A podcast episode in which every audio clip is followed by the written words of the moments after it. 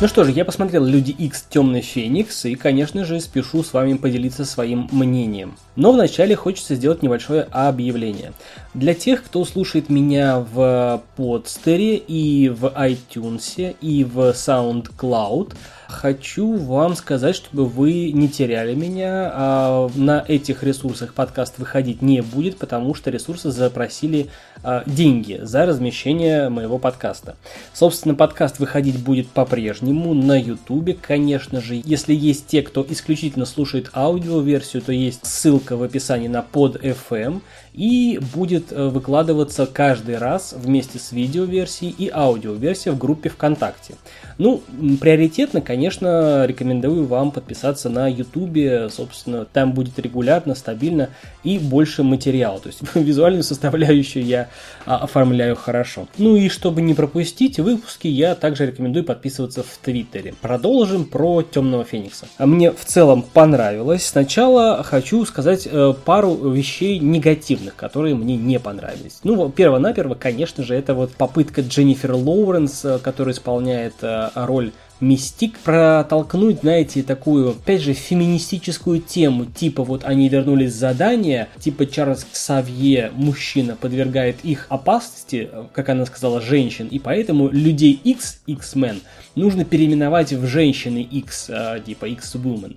Но она как-то забыла, что на этой миссии были и циклоп, и, и змей, и ртуть, в общем, мужчины там тоже были, они также э, рисковали своей жизнью. Это первое. Во-вторых, а, она, видимо, совсем не понимает, что есть командиры, которые отдают приказы и организуют деятельность, да, и есть исполнители, солдаты. Так вот, э, если каждый солдат будет требовать переименовать армию в, э, солдат, в солдат-армию, я не знаю, как угодно, ну, это кажется бред. В общем, это такая жалкая попыточка фе феминизма феминизма. Плюс, э, точнее, еще один минус, мне не понравилось то, что мало внимания было уделено а, антигероям. То есть, кто это такие, откуда они, что случилось с их планетой, за что, э, в общем, почему так случилось с этой планетой, ну и так далее. То есть, вот это вот из минусов.